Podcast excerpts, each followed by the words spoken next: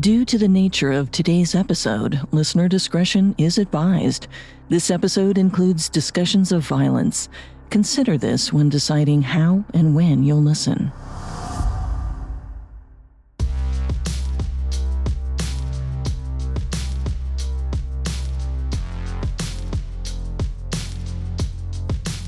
There's nothing more exciting in the world of pop music than an iconic duo. Fans went wild for Justin Bieber and Ariana Grande's pandemic duet, Stuck With You. And it was a true cultural reset when Cardi B and Megan Thee Stallion teamed up for the song WAP. But way before them, another songwriting twosome ruled the charts John Lennon and Paul McCartney of the Beatles. Their greatness almost seemed destined from the very beginning.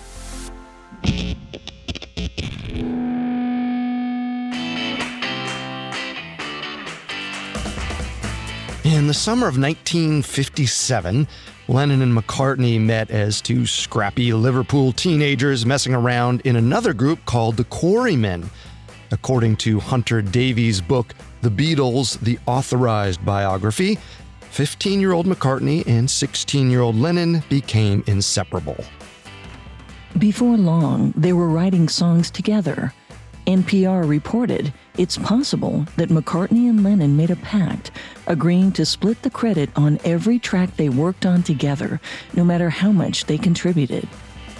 It created the now famous songwriting credit Lennon McCartney, which they carried on to their time with the Beatles. But what fans and music critics tend to overlook is another, sadder side of it. While Lennon McCartney soaked up the spotlight, George Harrison and Ringo Starr were left out in the cold. Some even called them the, quote, lesser Beatles. But make no mistake, Starr and Harrison mattered just as much, because their discontent eventually drove the Beatles to break up for good.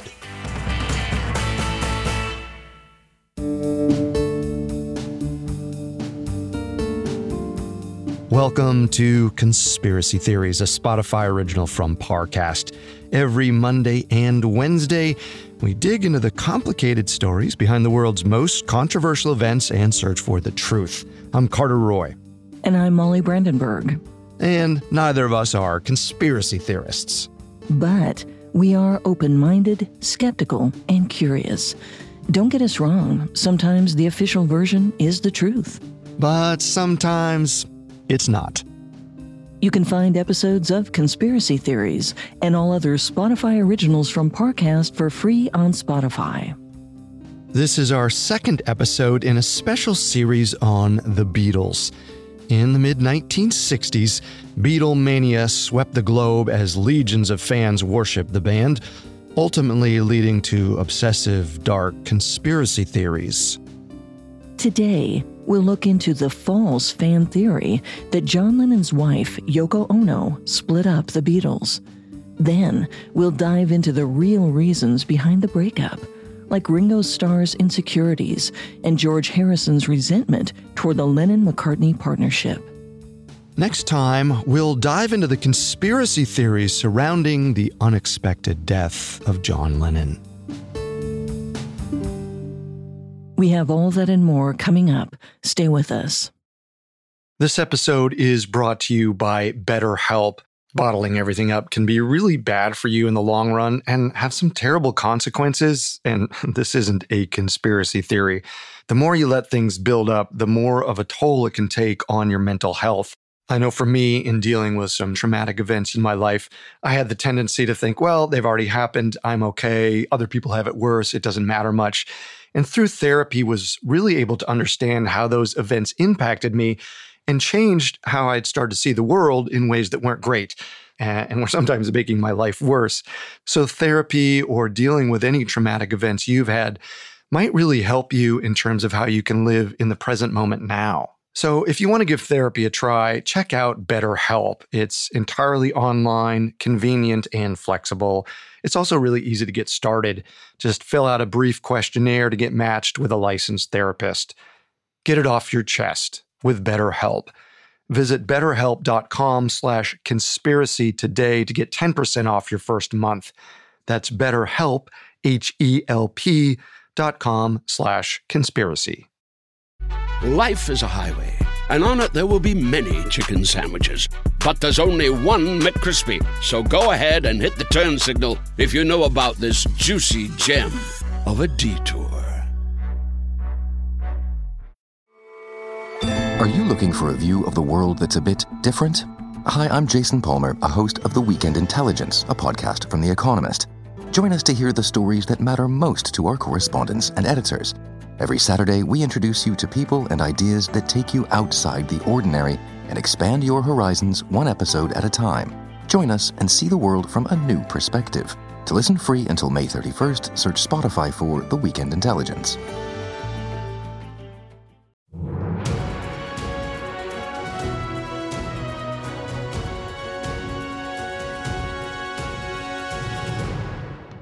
It was the spring of 1970. Young people everywhere protested the Vietnam War.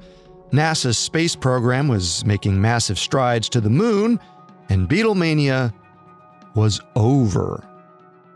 On April 10th, Paul McCartney put out a press release announcing his solo album, McCartney. For fans, it wasn't hard to take a leap and interpret his words as the official end of the Beatles. But in truth, the group's definitive end was a long and winding road, and it began long before McCartney made his announcement.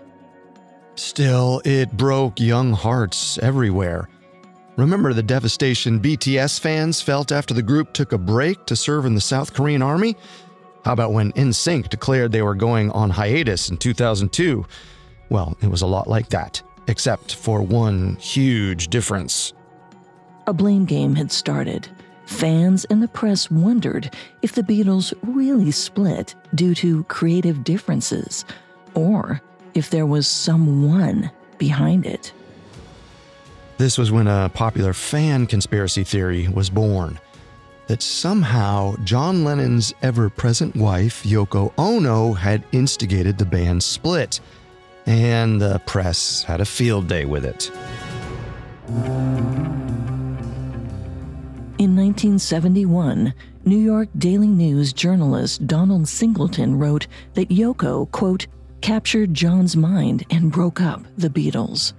Even the band's official biographer, Hunter Davies, told the Associated Press that Yoko was the cause of the group's split.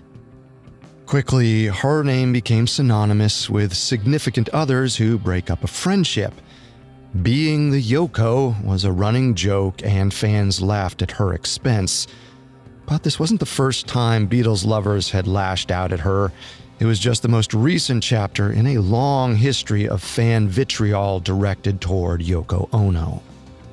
According to journalist Philip Norman's biography, John Lennon, The Life, Beatles devotees showed up to Abbey Road studios yelling anti Asian slurs at Ono long before the band broke up.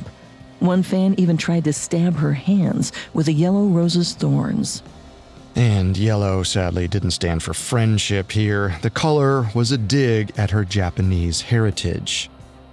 In a Playboy interview with journalist David Sheff, Ono later said, I heard there were plans to kill me.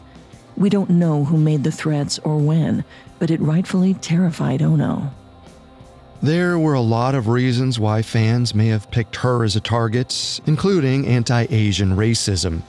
In the 1970s, the world had a long way to go when it came to prejudice and racial discrimination. In 1970, interracial marriages were legal in the UK, but they weren't common. A study published in Clark Atlanta University's Social Science Journal found only 1.79% of the population was involved in one. At the time, Ono and Lennon were one of the few prominent interracial marriages. On top of that, Japan's role in World War II lingered on many people's minds. Ono later told CNN's Anderson Cooper she experienced lingering anti Japanese racism long after the war, including after the Beatles broke up. But those weren't the only issues fans had with Yoko Ono. Nadia Kim, an Asian American Studies and Sociology professor at Loyola Marymount University, claimed many white fans saw Ono as a threat. Kim said they were angered by a, quote, immigrant who seems to be eclipsing them or overtaking their place. Ono never pandered or genuflected, and especially for someone who was a public figure, that just enraged people. For decades, Ono had to defend herself and denied being the reason for the Beatles' downfall. In 2013, she bluntly told the British publication The Arts Desk, quote, I never was the person who broke up the Beatles, and that's a fact. Still, fans preferred to believe it was all her fault. In their eyes, the Beatles had been perfect until she came along. But that was far from reality.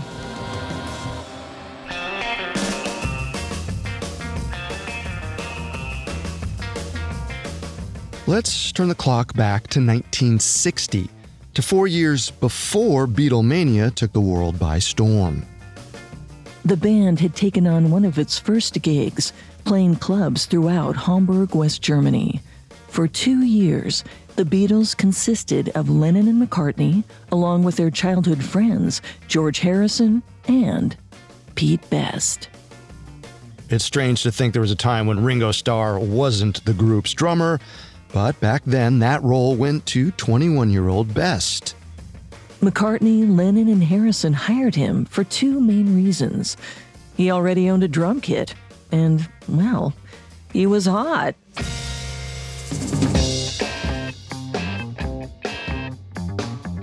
McCartney once called Best a mean, moody, and magnificent man. Journalist Michael Seth Starr's book, Ringo with a Little Help, noted that Best didn't like bantering or goofing off with the guys. McCartney said, quote, We were the wacky trio, and Pete was perhaps a little more sensible.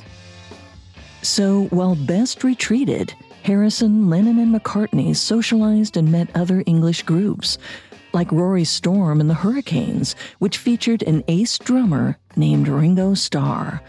They thought he was pretty cool, and before long, Starr became close friends with the band. George Harrison was determined to make a place for Starr in the group. He even admitted in Beatles' anthology that he schemed to have Starr replace Best. To be fair, Harrison thought the switcheroo would solve a lot of the Beatles' ongoing problems at the time. For instance, their producer, George Martin, liked McCartney's voice and Harrison's guitar skills, but he hated Best's drumming because he couldn't stay on beat. And to make matters worse, they complained Best often called out sick and didn't show up for gigs. Everyone was annoyed about it, but Harrison, well, he was fed up. So the usually quiet Beatle loudly convinced McCartney and Lennon to recruit Starr. Eventually, they agreed and offered Best's spot to him. On August 16, 1962, Martin broke the news to Best before a gig at the Cavern Club in Liverpool. Martin famously said, quote, The boys want you out, and Ringo in. Best asked Martin why this was happening, but he couldn't get a concrete answer. In the end, Best gathered his stuff and walked out the door, accepting his fate, but his mom, Mona, had a harder time with it. According to the Beatles anthology, Mona spread a rumor about her son's departure from the band.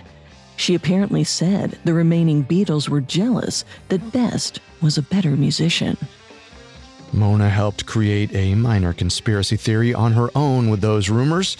The gossip spread to the early Beatles fans, especially those who loved the good looking Pete Best. All they saw was the Beatles callously replacing one drummer with another and they hated it.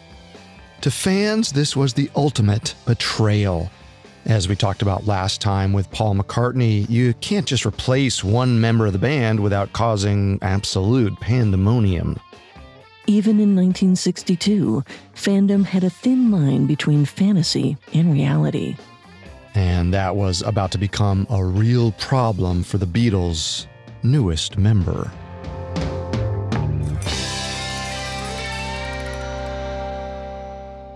Up next, fans turn against Ringo Starr. Hi, listeners. Carter here. Our Beatlemania series has been such a blast to explore, combining some of my favorite genres true crime, mystery, and music.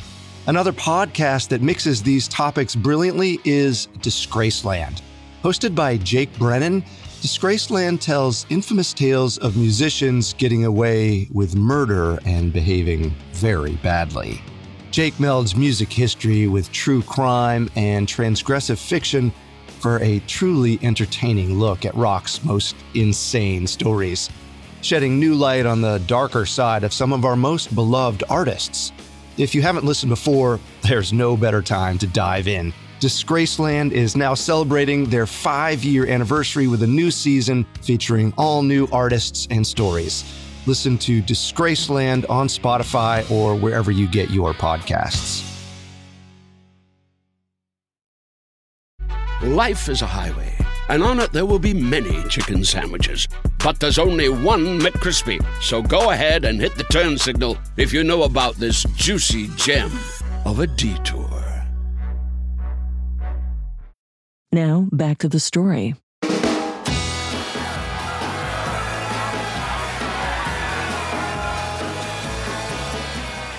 In 1962, the Beatles weren't a worldwide phenomenon yet. The band had replaced their original drummer Pete Best with Ringo Starr. But the handsome Best had a small yet mighty group of devotees willing to fight for him. At one of their smaller gigs, early Beatles lovers chanted, Pete forever, Ringo never. Some of the fans even tried to hit McCartney and Lennon during public appearances. One person even gave Harrison a black eye. Naturally, this made Starr feel insecure about his position in the group. This new band had the potential to be one of the most famous acts in the world, but the fans hated him. From there, he seemed to spiral. Suddenly, the laid back drummer was anxious the Beatles were going to replace him, too. Underneath his usually laid back exterior, this became Ringo Starr's own personal conspiracy theory that the Beatles never actually accepted him and they'd swap him for someone else as soon as they got the chance. And much like any conspiracy theorist, he began gathering evidence to confirm his fear was right on the money.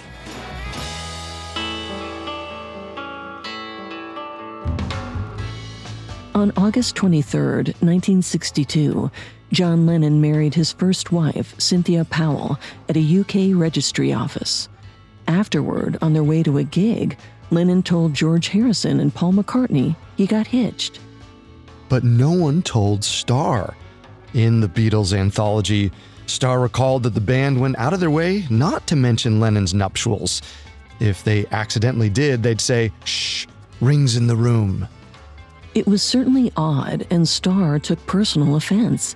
He said, quote, It was kept from me because I wasn't considered a real member at the beginning. I was in the band, but I had to emotionally earn my way in. Lennon denied this, however, saying his marriage wasn't a secret, but he did think he'd lose fans due to the wedding, so he didn't mention it publicly. Still, Starr wondered about his place in the band and his friendships with the other men. Especially as the Beatles recorded their first single, Love Me Do. It was Starr's first recording session ever, so he was filled with self doubt.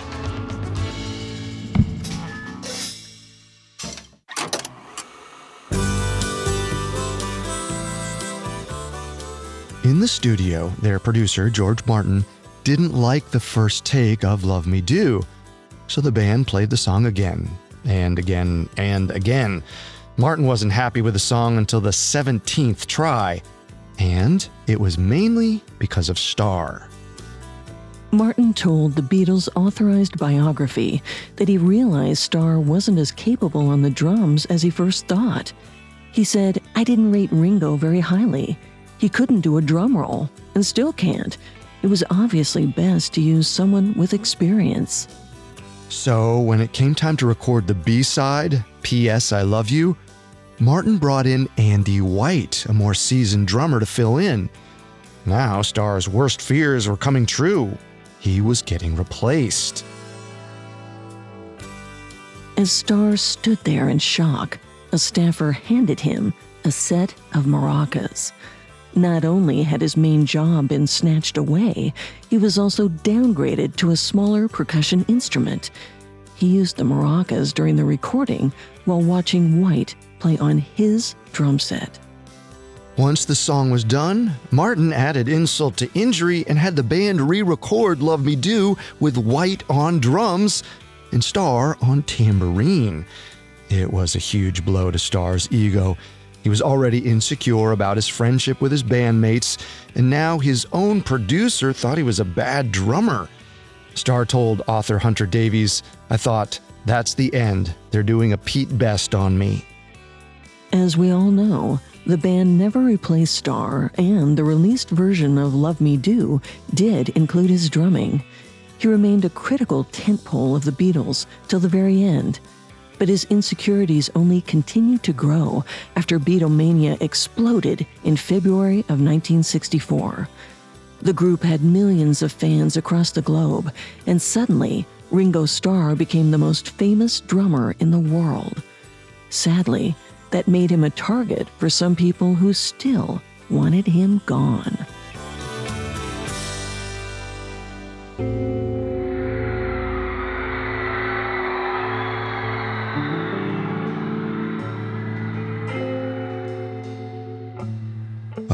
Months later, the Beatles arrived in Quebec, Canada to play two concerts at the Montreal Forum on September 8th. Now, this was where the facts got a little fuzzy. At one point during this tour stop, Starr supposedly received a death threat. The Montreal Gazette reported that someone threatened Starr over the phone before the show. Although in Beatles Anthology, Harrison recalled the warning being published in a newspaper. Either way, the band said they received threats all the time at the height of their fame, but this one was serious. Someone wanted to kill Ringo. We don't know exactly what the message said, but Starr said it called him an English Jew. Ringo Starr wasn't even Jewish, but the missive was distinctly anti Semitic. It had been two decades since World War II ended, but anti Semitism still alarmed the world and the Beatles. Starr admitted that the threat made him feel really worried.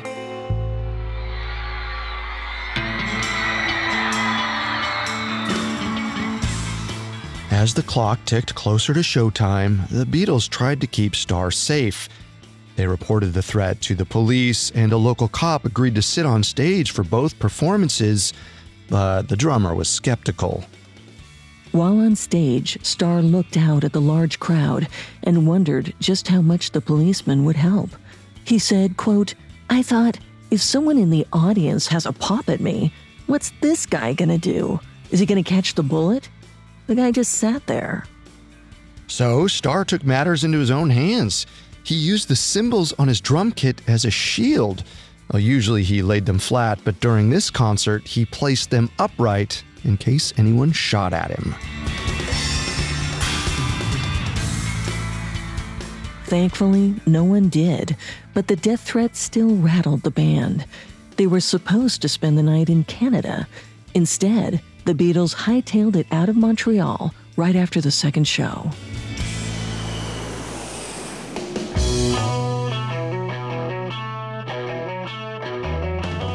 This incident, among others, likely influenced the band's 1966 decision to give up touring and focus on recording.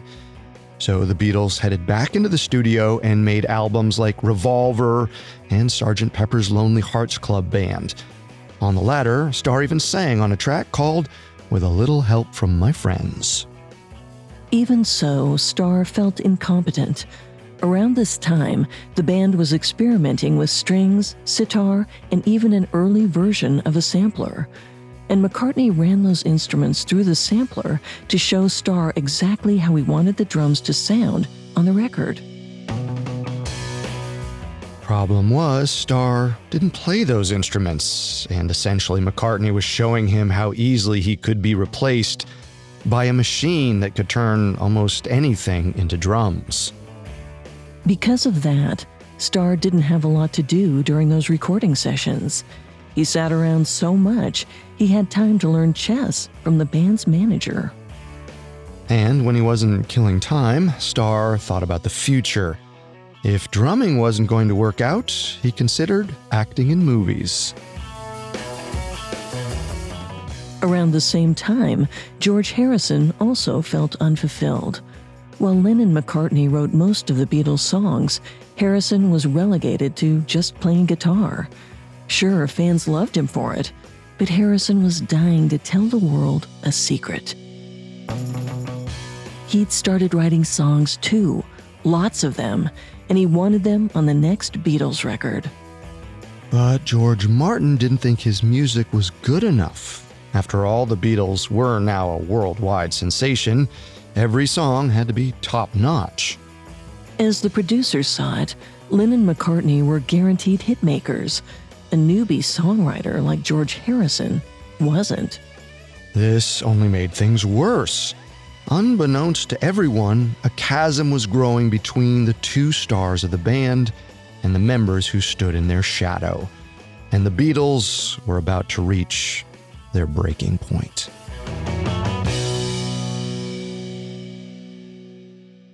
Up next, it's Lennon McCartney versus Ringo and George. Hear that? It's the sound of someone whacking the ground with a rake.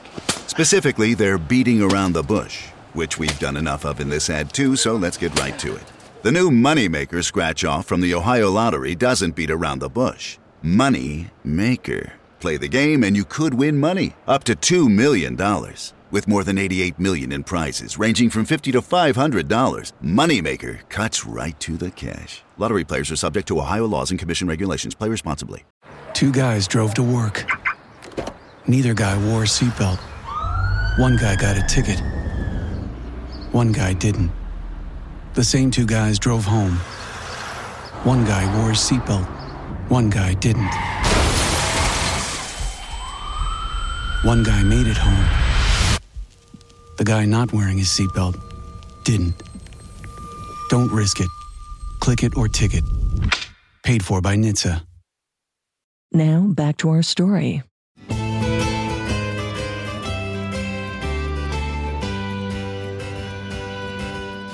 By 1968, the Beatles were rife with tension. While John Lennon and Paul McCartney basked in the limelight, Ringo Starr and George Harrison felt rejected and overlooked. In other words, the band was growing apart. That was evident in their next self titled album. Unlike their other records, the band didn't pose for a group photo on the cover. Instead, it had a completely white background with the band's name printed in plain black. Fans dubbed it the White Album. Recording the LP was complete chaos. Each band member came to the sessions with their own ideas for songs, and they had a lot of them. 34 in total. That's twice the amount of tracks they normally put on records.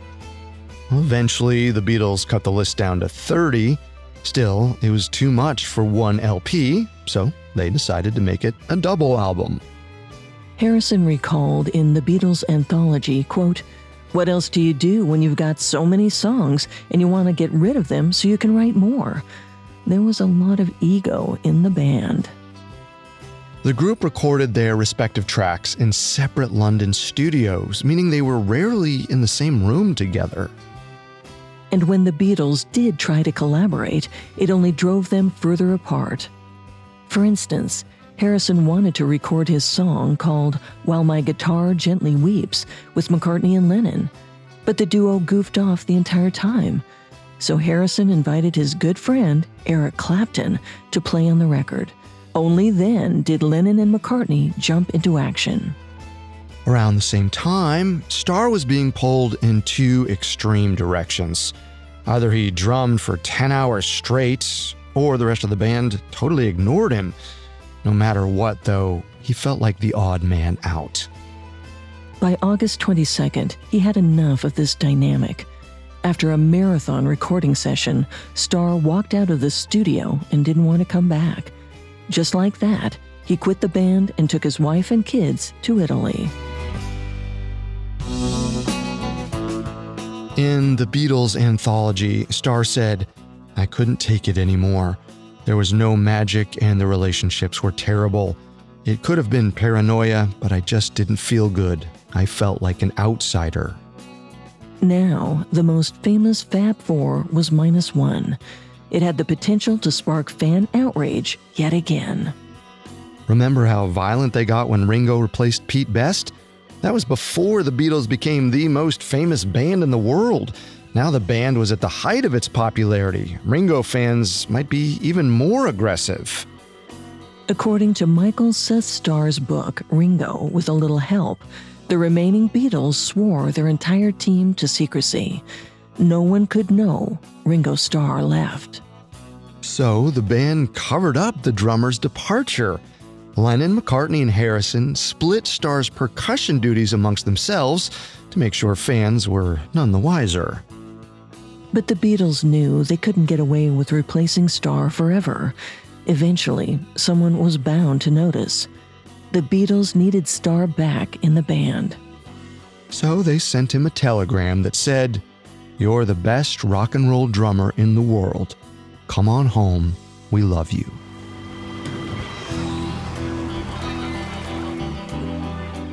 While eating squid on a yacht in the Mediterranean, Starr read the message and agreed to come back. When he returned to the studio, he found Harrison had decorated the room with hundreds of flowers, and Starr loved it. It meant a lot coming from the other Beatle who also felt cast aside. The sweet moment paved the way for the Beatles to finish the White Album and release it. Later in 1968, the LP topped the music charts in the US and the UK. But this was just another band aid on the group's simmering tensions. And things exploded while recording the Beatles' final album, Let It Be. In January 1969, McCartney had another one of his big ideas. He wanted the Beatles to return to their roots. He thought this next project should be a rock album they recorded together, filmed for a documentary, and, for the first time in years, performed live. Perhaps on a TV special, which was where Beatlemania was first born. The catch? They needed this done in one month because Starr was scheduled to film a movie in February. It was a massive undertaking that sounds preposterous even to those outside of the music industry, but they were committed to trying.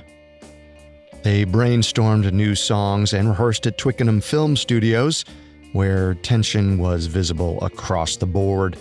With cameras rolling, newlyweds Lennon and Ono were inseparable. Her presence annoyed Harrison and Starr, and when it came to the music, Harrison argued with McCartney a lot. Harrison said, quote, the freedom to be able to play as a musician was being curtailed, mainly by Paul. Paul wanted nobody to play on his songs until he decided how it should go. For me, it was like, what am I doing here? This is painful. As for McCartney, he thought Harrison mistook his enthusiasm as trying to control the entire album.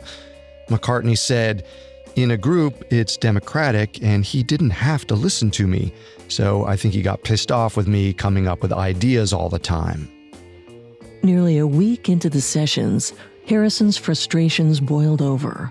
When the band broke for lunch one day, he announced, I think I'm leaving the band now. See you around the clubs. And he walked out, just like that.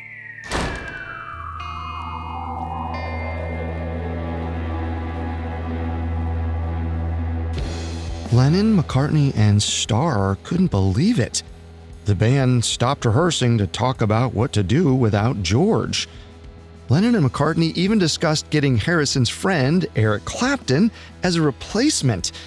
It was an egregious suggestion since Clapton was Harrison's closest friend outside of the band.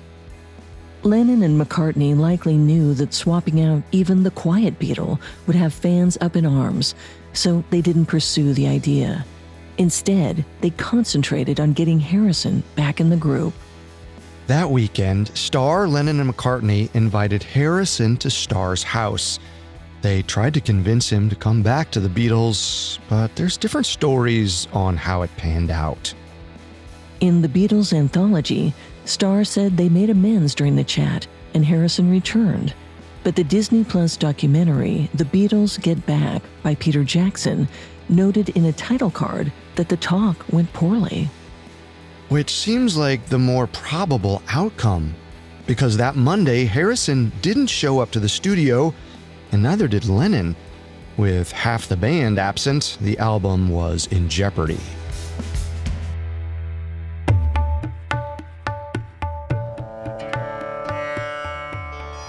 As it turned out, the golden Lennon McCartney partnership had its own troubles brewing beneath the surface. With Lennon and Ono absent, McCartney gathered everyone to talk about another band dilemma Yoko Ono's constant presence.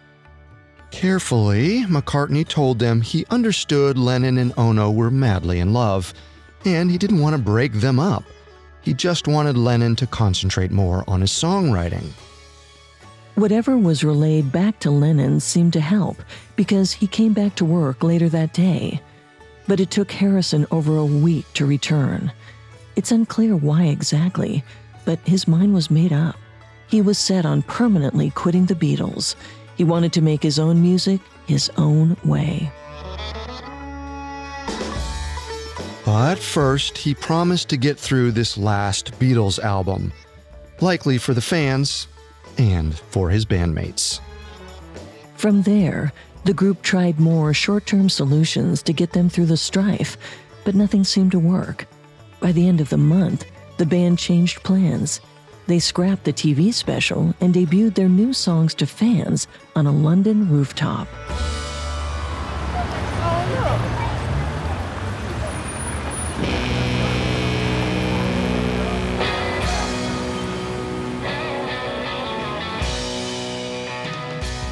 On January 30th, 1969, the Beatles marked their return to live performing, playing tracks like Get Back and Don't Let Me Down. The fans showed up, but there weren't as many as there used to be. Five years earlier, the Beatles performed live to screaming teenage girls. But according to the Beatles' Get Back documentary footage, this time the crowd wasn't shouting and most of the audience was curious London commuters, people who were simply passing by, trying to find the source of the sound. Some of them even complained to the police. When the cops arrived, the Beatles crew tried to hold them off as much as possible. But Starr told the Beatles anthology, I wanted the cops to drag me off the drums because we were being filmed and it would have looked really great, kicking the cymbals and everything. To Ringo's disappointment, that didn't happen. The London police just asked them to turn down the volume. It was the last time the band ever played live, and for that reason, the rooftop concert has a legendary status with Beatles fans. In the spring of 1970, the album Let It Be was released on a somber note. McCartney had already confirmed the band's split by announcing his solo album. The Beatles went their separate ways, and fans were devastated. But all hope wasn't lost for them yet. Beatles lovers wondered if they'd ever get back together, or if there was new Beatles music somewhere out there, unreleased, just waiting to reach their ears.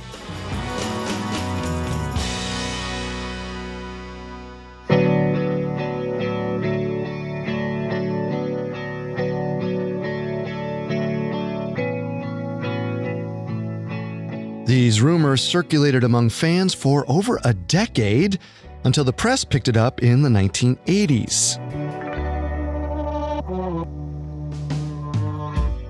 In 1988, the Chicago Tribune finally confirmed the speculation. Yes, there was a secret Beatles album out there. It was called Sessions. Many of the songs had been left on the cutting room floor. We're talking tracks like Lennon's Leave My Kitten Alone and Tomorrow Never Knows. Others were alternate versions of well known hits, such as Eight Days a Week and Twist and Shout. The Beatles record label EMI wanted to release Sessions in 1984, but the LP was held up by a lawsuit. Lennon's estate, along with Harrison, Starr, and McCartney, had teamed up one more time to sue the label for the royalties it owed them on CDs, and a judge inevitably ruled in their favor. So sadly, fans had to wait another decade for the tracks to be released. In 1995, it was made public as part of the Beatles Anthology retrospective and triple album. For eternal Beatles lovers, this was a dream come true, though sadly it was the closest thing to a reunion they'd ever get, because that dream was dashed in 1980 when one Beatle was tragically lost forever.